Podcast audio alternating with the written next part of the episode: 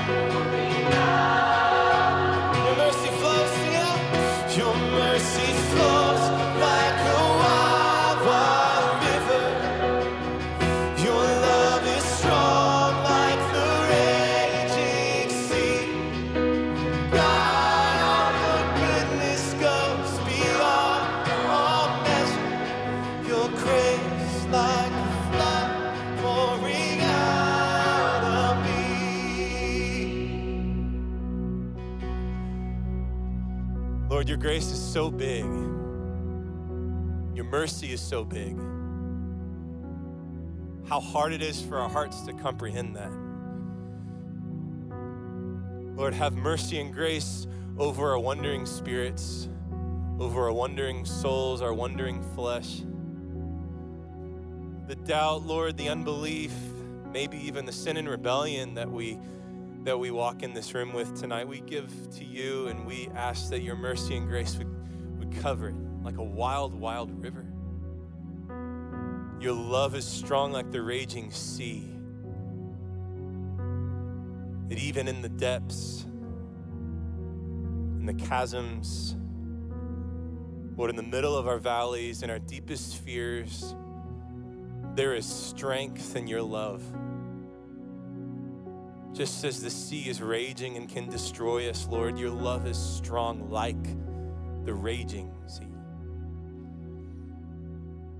Help us to feel your love. Help us to see your love and help us to be changed by your mercy and grace. We love you, Jesus.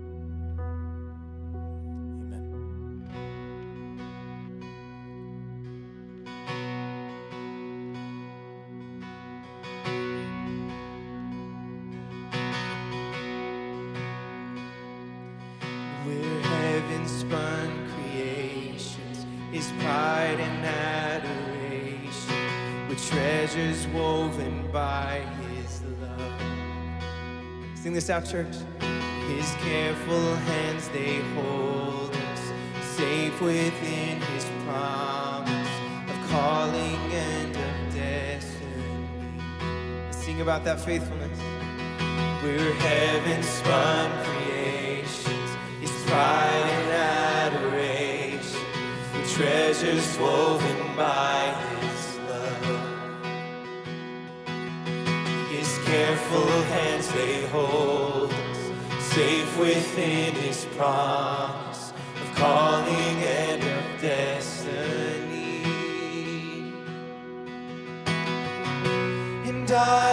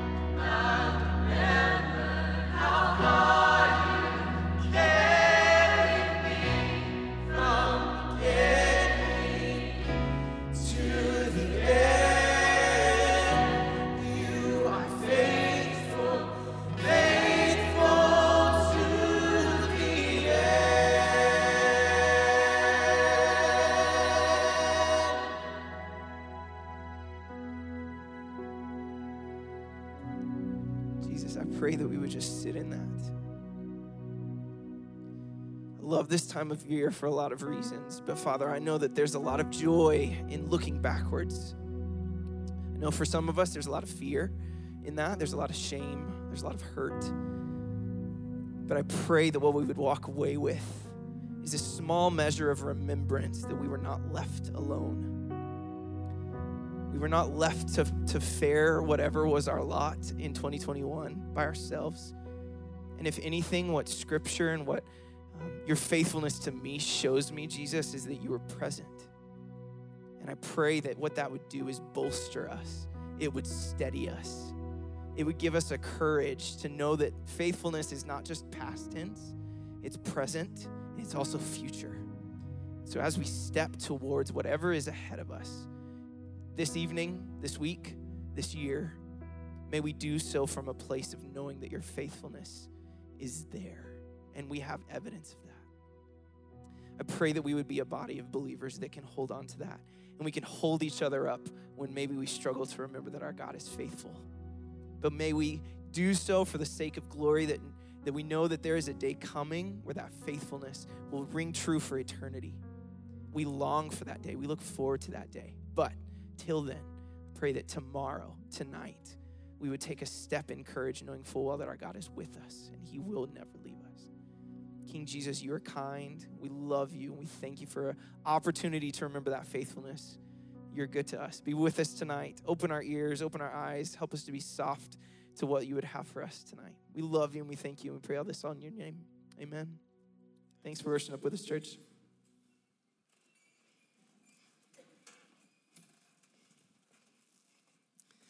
Well, good evening, Mosaic. My name's Sam, and I typically work at Fellowship on Sunday morning. And so, um, if I get a little out of my rhythm tonight, I might say something like this morning or whatever. Just work with me here. But it's great to be with you guys. What a great way to start our new year. Amen and it's great to see some familiar faces. I am blessed to be with you guys tonight. Hey, open your Bibles to the book of Jonah. We are starting a new series in this Old Testament book of prophecy. Let me orient you to the book of Jonah. It's one of 39 of our Old Testament books. It's one of 17 of the books of prophecy, and it's one of 12 of the books of prophecy that we call the minor prophets. Now, being a minor prophet doesn't mean that Jonah delivers a lesser or an insignificant message. It just means that his book of prophecy is shorter than the major prophets. Jonah contains only 48 verses.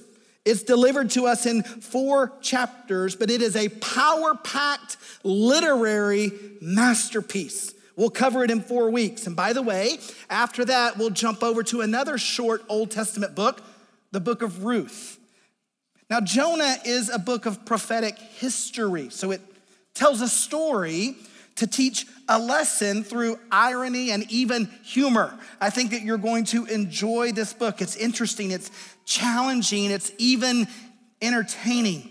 Now, when we say it's prophetic history, what we mean is that this is not a fable. This is not a parable.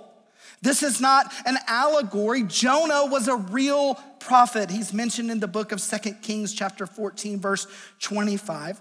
The city of Nineveh was a real place, and their story is treated as fact by Jesus in the New Testament. The time period for the book is around 750 BC. It takes place in the biblical time period known as the divided monarchy. So, for you graduates of the training center class entitled Panorama of the Bible, here's your mark on the biblical timeline. We're in movement seven, kingship divided. Jonah was a prophet during the reign of this evil king named Jeroboam II. And he led the nation of Israel, the northern kingdom, away from God. Here are a few key features of the book. This book will show us that God has sovereign power over nature. Even tonight, we'll see that. That God has power over storms, over the sea, over plants, over the temperature, and of course, over sea creatures and even worms. It will show us that God has a heart for all people. God has a heart and mercy and compassion for the children of Israel.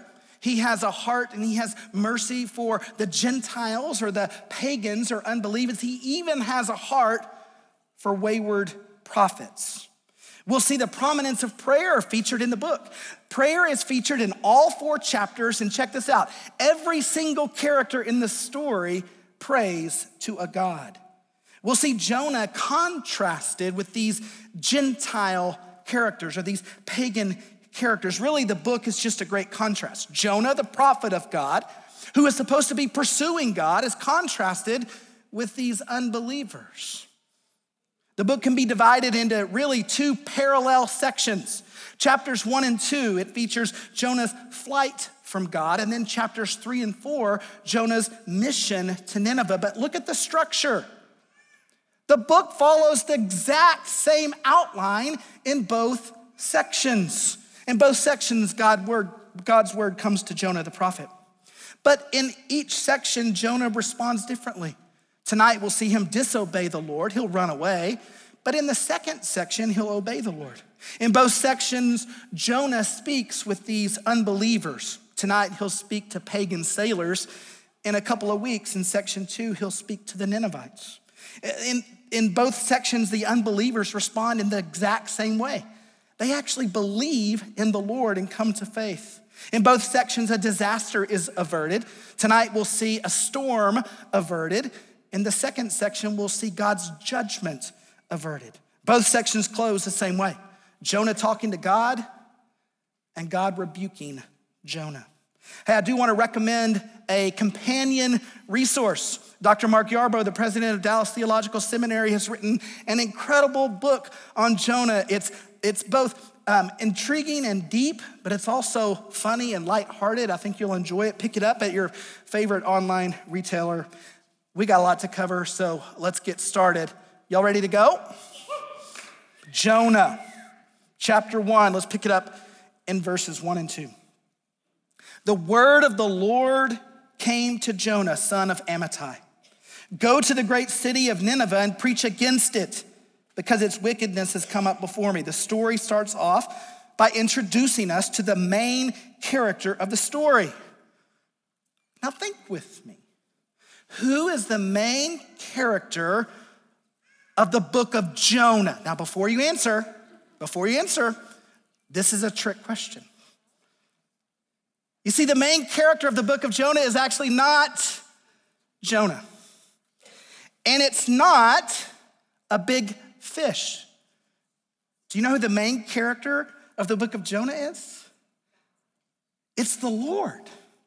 The Lord is the main character. He's the primary player in the story. The book begins with the Lord, it ends with the Lord, and all throughout it is the Lord who is consistently the primary focus of the book. In Bible study, we are taught to look for repetition. In the book of Jonah, hear these stats. In our 48 verses, Jonah is mentioned 19 times. The big fish, four times. All other human characters combined, 13 times. The Lord, 40 times. 40 times in 48 verses. The Lord is without question the central focus. The Almighty, sovereign God is shown speaking and hearing and sending and appointing and providing and commanding and questioning.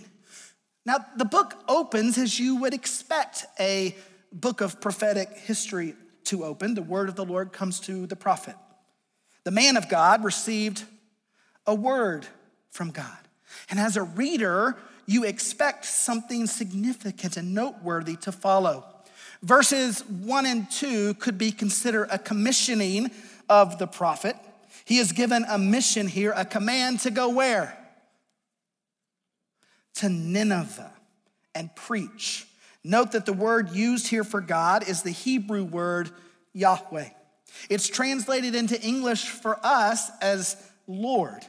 Yahweh is the most holy and personal name for God.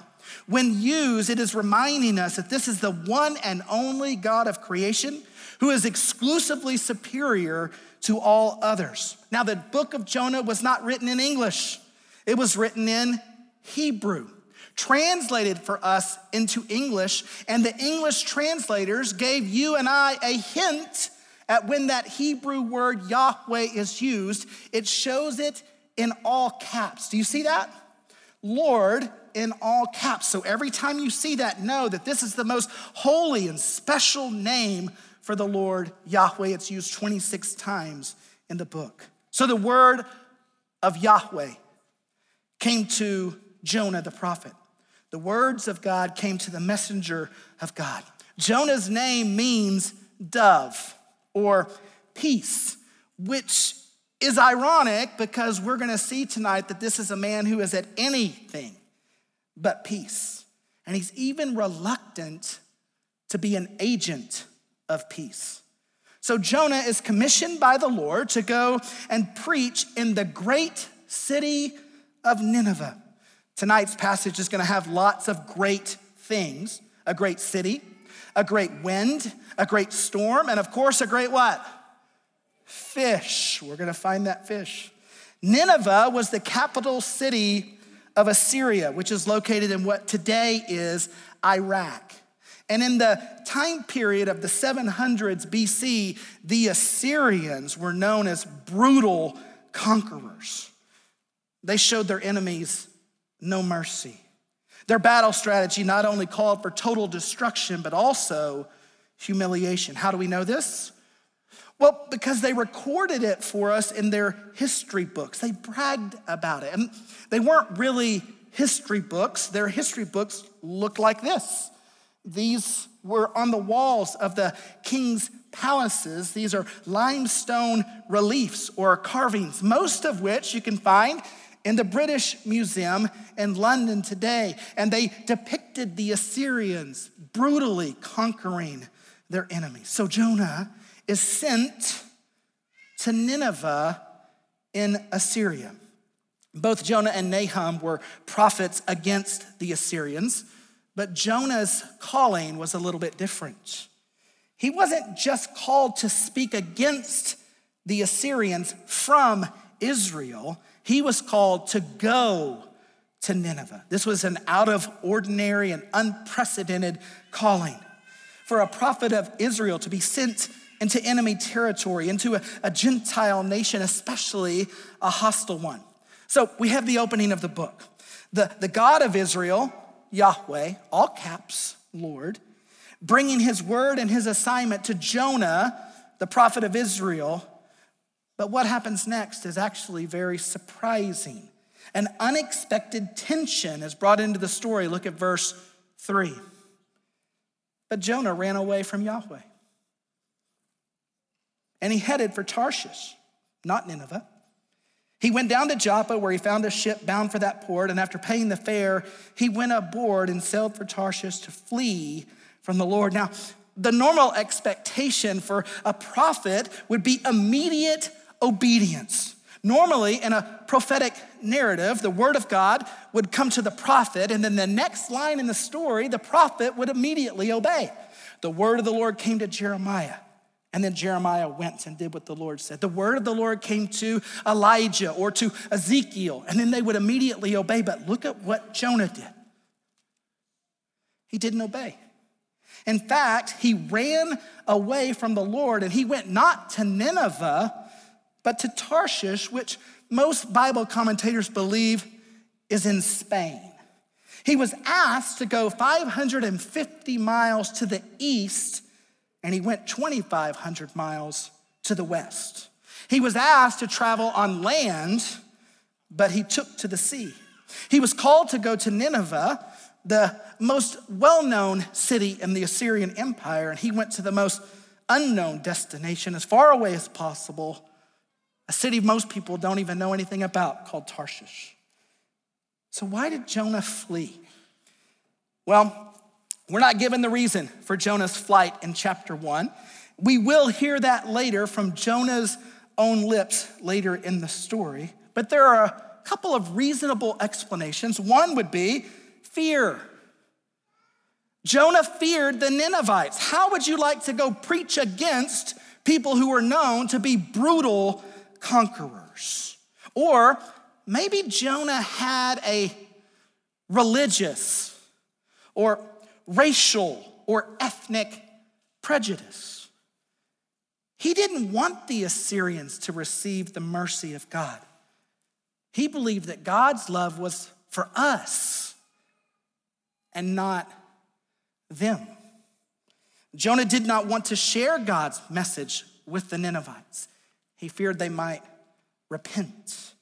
He wanted them to receive God's wrath, not his mercy. So Jonah, he ran away. He wanted to escape God's will, God's purpose, and God's plan for his life.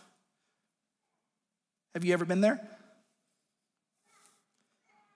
Have you ever run away from God, tried to distance yourself from his word or his will or his people?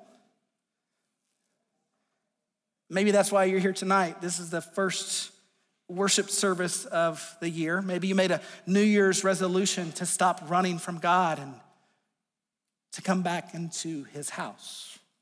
We're glad you're here. We're here to help. Oh, back to the story. The Lord had a prophet running from his sovereign will, so he sovereignly intervened to get his attention. Look at verse 4. Then the Lord, Yahweh, sent a great wind on the sea, and such a violent storm arose that the ship threatened to break up. All the sailors were afraid, and they cried out to his own God. And they threw the cargo into the sea to lighten the ship. But Jonah had gone below deck, where he lay down and fell into a deep sleep. The captain went to him and said, How can you sleep? Get up and call on your God. Maybe he will take notice of us so that we will not perish. Jonah refused to go to the great city, so he ended up in a great storm. And this was a massive storm, so violent that it threatened the integrity of the ship's hull, so intense that even experienced sailors were afraid. So furious that they began to take drastic measures at great expense, throwing their cargo into the sea, which meant they would get no paycheck. You know it's a scary storm when the sailors start, stop cussing and start praying. And don't forget, this isn't their first storm. They faced them all the times, and they began to cry out to their gods. Note the text has their gods in lowercase g. The Hebrew word here is Elohim. It can refer to the creator God, then it's capitalized, or pagan gods. And then it's notated by a lowercase g. The author is intentionally comparing and contrasting the pagan's gods and Jonah's God, Yahweh, the Almighty God of creation who sent the storm. So everyone is fearing, everyone is praying except one Jonah. Everyone was working for the common good except Jonah. Where's Jonah? Well, he's asleep. He lay below deck in lethargic apathy. Maybe he was worn out from carrying his shame and regret, from becoming a renegade prophet. You know, a heavy heart can take its toll on you physically. The captain finds him and he wakes him up and says, How can you sleep? Get up and call on Elohim, your God. What a role reversal here. The prophet is usually the one pointing others to God, yet He's being called to prayer by a pagan sailor. And how ironic. The very thing that Jonah didn't want to do, talk to pagans about God, is happening anyway. The captain is lecturing Jonah about the potential effectiveness of prayer. And as their desperation escalates, the sailors continue to seek relief from their pending catastrophe. Look at verse 7 it says that the sailors said to each other, Come, let us cast lots to find out who is responsible for this calamity. They cast lots, and the lot fell on Jonah. So they asked him, Tell us who is responsible for making all this trouble on us. What kind of work do you do? Where do you come from? What is your country, and from what people are you? Now, casting lots was a method of determining God's will by asking God to reveal something through something that would normally be determined randomly. It could have been done a number of ways, like drawing the short straw, or maybe they wrote everybody's name on a stick and put it in a basket and, and drew out, or maybe they cast die. It, it doesn't matter about the method, but what the point is, is the sovereign hand of God picked the exact one. Jonah was divinely implicated. And, and once the responsibility for the storm was assigned to Jonah, the sailors performed a social and spiritual investigation. They wanted to determine who they were dealing with. They peppered him with five rapid fire questions. They wanted to know his occupation, his hometown, his nationality, his ethnicity, and ultimately, who was causing this great calamity. Jonah, what did you do to cause this disastrous situation? And, if you think about it, their reasoning here is pretty sound theologically. Sin and rebellion result in consequence. Author and preacher Tim Keller said this in his book on Jonah. The Bible does not say that every difficulty is the result of sin, but it does teach that every sin will bring you into difficulty. The sailors wanted to find the root cause of their current calamity. So they asked Jonah, Who are you and what have you done? Look at verse 9. Jonah answers them and he gets right to the point. He answered, I am a Hebrew, and I worship the Lord, all caps, Yahweh, the most holy name of God. The God of heaven, the God who made the what? The sea and the dry land. And this terrified them. And they asked, What have you done? And they knew he was running away from the Lord because he had already told them.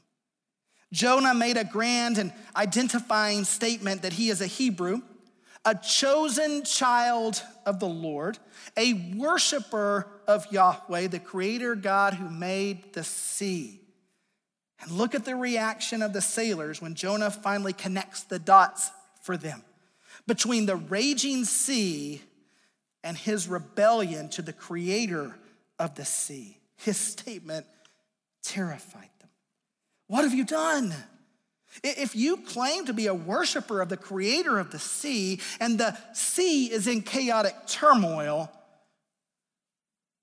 then why did you bring God's anger on us? The spotlight is shining right on Jonah and the responsibility lay at his feet. So, with the investigation over, it was time to move to identifying a solution for the problem. Look at verse 11. The sea was getting rougher and rougher. So they asked him, What should we do to you to make the sea calm down for us? He said, Pick me up and throw me into the sea, and it will be calm. I know it is my fault that this great storm has come upon you. As the winds and the waves continued to intensify, the sailors began to look for a remedy. As each wave began to wash over the deck of the ship, as they encountered dangerous swells, time was running out. And after identifying Jonah as the cause of the calamity, they asked him, What's the solution?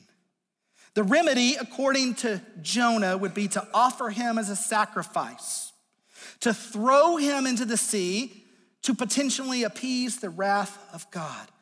He calls for the removal of the guilty party from the ship. Now, I wonder if this is a point in the story where Jonah has a redemptive moment where he's accepting his guilt, he's making a sacrifice for the good of others. But then the skeptic in me wonders if Jonah's being asked to throw into the, be thrown into the sea to permanently continue his disobedience, to assure that he will never go to Nineveh, that his heart had become so hardened that he'd rather die than preach to the pagan Ninevites in Assyria.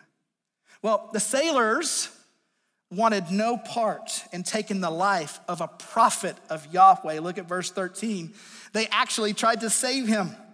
Instead of throwing him into the sea, the men did their best to row back to land. Can you imagine that scene? They're rowing against a storm that's so intense that they feared for their lives, but they could not.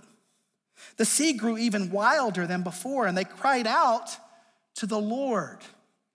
Please, Lord, do not let us die for taking this man's life. Do not hold us accountable for killing an innocent man, for you, Lord, have done as you pleased. They resisted throwing Jonah into the sea.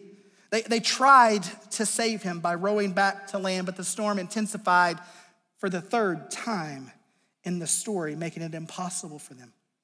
And their efforts are dripping with irony. Jonah, who was running from God in rebellion to his call to save the Gentile Ninevites, has Gentiles trying to save him. And when their rowing efforts failed, the Gentiles again turned to prayer. But note this time who they prayed to. Look at the word. This time they prayed to Yahweh, the Lord, all caps, the God who created the land and the sea. They prayed and asked him to forgive them for what they were about to do. The pagan sailors had prayed to their gods. They had called all the people to prayer. Now they prayed to Jonah's God. But guess who in the story still hasn't prayed? Jonah, the prophet of God. So it was time to hand the prophet of God over to God. Look at verse 15. They tossed Jonah into the sea. Then they took Jonah and they threw him overboard, and the raging sea grew calm.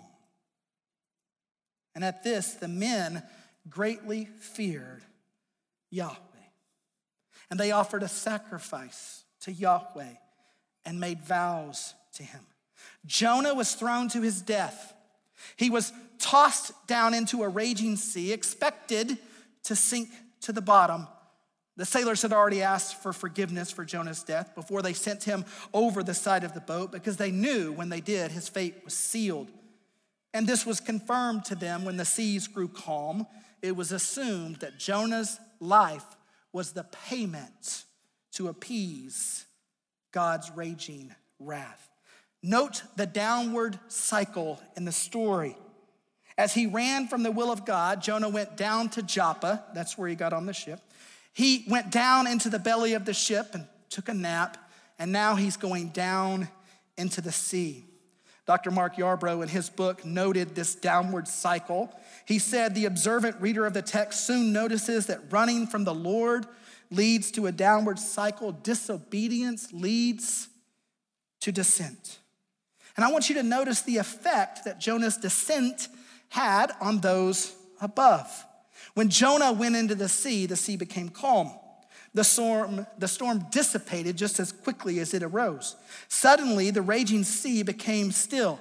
Jonah, like a prophetic Pepto Bismol tablet, was thrown into the sea and it became smooth. And there came a calm over the upset waters. And look at the effect that the miracle had on the pagan sailors. After witnessing the power of the Lord over nature, the sovereign hand of the Lord Yahweh, they worshiped him. The scriptures say, at this, meaning after they witnessed the miraculous power of the Lord, the men greatly feared the Lord. They worshiped him, they offered vows to him. The divine intervention led the pagan sailors to genuine faith and trust in the true God. This story is contrasting the spirituality of these two characters. Look at the contrast. The sailors cried out to God, Jonah ran away from God.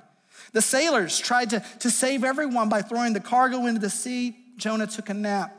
The sailors tried to save Jonah even while Jonah was resisting saving the Ninevites. The sailors worshiped God. Jonah only professed to worship God. And in a time of biblical history, when the northern kingdom of Israel had turned away from the Lord and Jonah was running away from the Lord, God showed Jonah and Israel and you what true faith looks like. Again, ironic. Jonah ran away from the Lord because he didn't want pagan Ninevites to come to faith, and here he was, a part of pagan sailors coming to faith. Jonah is learning that the sovereignty of God is something that can't be stopped. Back to the story. While throwing the prophet into the ocean saved the ship, it very much put Jonah into extreme danger. He became a man overboard in dangerous waters, sinking to the bottom of the ocean. There's no hope for Jonah at this point. And while the seas above grew calm, the storm raged on for the prophet as he sank to his death. The end. No, there's one more verse.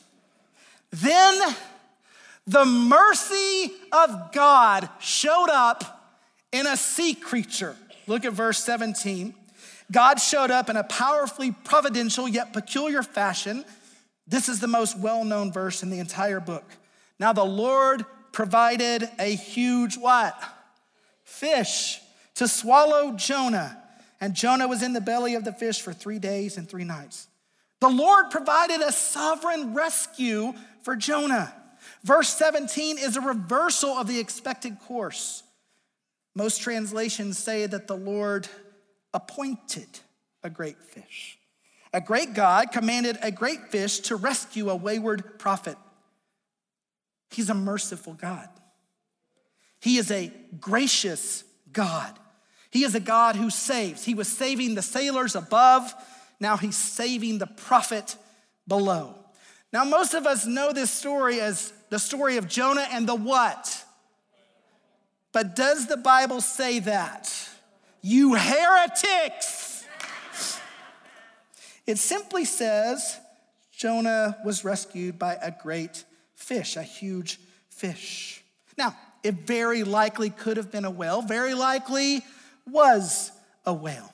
But the point here is not what rescued Jonah, but that he was rescued by the sovereign and merciful hand of God who sent a large sea creature to save him from drowning. Now, let's point out the elephant in the room. Many people struggle believing the Bible because of this story. They find this miracle too big to comprehend. Many people struggle with this story being real because of this miraculous event. Tim Keller said this about Jonah and the great fish. He says, If you accept the existence of God and the resurrection of Christ, a far greater miracle, then there is nothing particularly difficult about reading Jonah literally as a true story. According to Keller, there are miracles that are much greater in force than Jonah and the fish. Did you know that Jesus treated this story as fact? In Matthew chapter 12, he said, For as Jonah was three days and three nights in the belly of a huge fish, so the Son of Man will be three days and three nights in the heart of the earth. The men of Nineveh will stand up at the judgment with this generation and condemn it, for they repented at the preaching of Jonah, and now something greater than Jonah is here. Well, well here's the deal. If Keller and Jesus aren't convincing enough for you, and you're still a skeptic, how about a news story from this summer? There was a lobster fisherman in Cape Cod named Michael Packard who actually was eaten by a whale and survived it. Don't believe me? Check this out.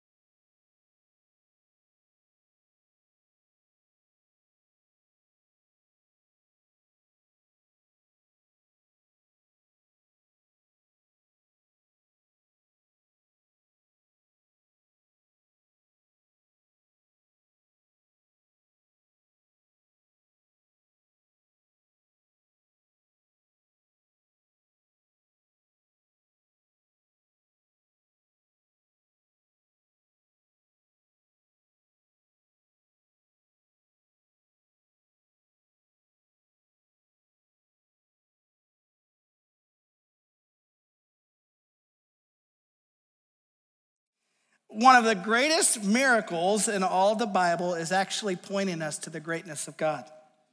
So don't miss the point. Don't miss the sovereign, almighty, powerful hand of God moving to enact his purpose and will on this earth. Don't miss his compassion and mercy and love being delivered through his power and might. Don't miss the main character in the story. It was the word of the Lord that came to Jonah. It was the Lord who sent the great wind. It was the Lord who identified Jonah through the casting of lots. It was the Lord who calmed the sea. And it was the Lord who appointed the great fish. The winds obey him, the waves obey him, the fish obey him. The only one who didn't obey him was Jonah. And the Lord was not done with him either. He sovereignly guided his life as well. And his mission to bring good news to unbelievers in Nineveh could not be stopped. So please note, and don't forget this idea from the story. You can't run away from the sovereignty of God. You can't escape God's plans and purposes. His providence rules without limitation. You can't evade his love. You can't elude his will. You can't outsmart, outwit, overpower, or overthrow him. He is the creator and the sustainer of the heavens and the earth. And I've got good news. He's slow to anger, rich in mercy, and abounding in love. And the best news of all, you can't outrun his grace.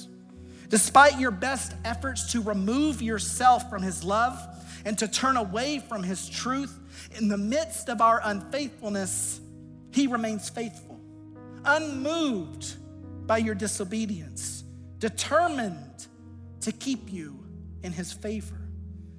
So, what a privilege, what an honor it is to serve a God who is almighty, beyond comprehension, and whose love is incomprehensible. May we run to him and never away. Amen. Would you pray with me? Well, Father God, I pray that we would find ourselves right in the middle of your sovereign will. And whatever that is for us, we would find contentment there. Lord, forgive us for running away. Forgive us, forgive us for trying to take control. Forgive us for playing God. I pray over 2022 that we would be in line with your purpose and plan, that we would be with your word and your people this year. It's in Jesus' name I pray. Amen. Would you stand with us as we affirm God's truth?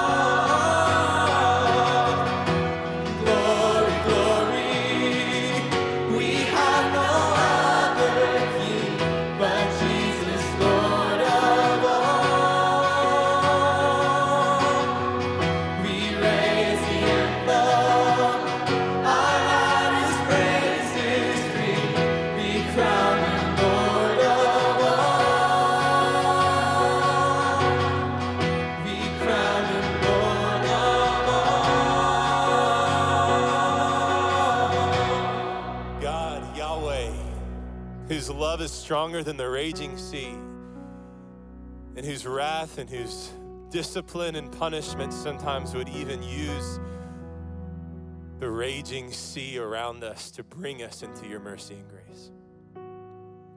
We cannot thwart you. We cannot get in your way. We are not more sovereign than you. Far be it from us to live our lives like we are. Help us surrender and submit to you, King Jesus. Oh, how we love you. Amen. Mosaic family, well, thanks for worshiping with us tonight.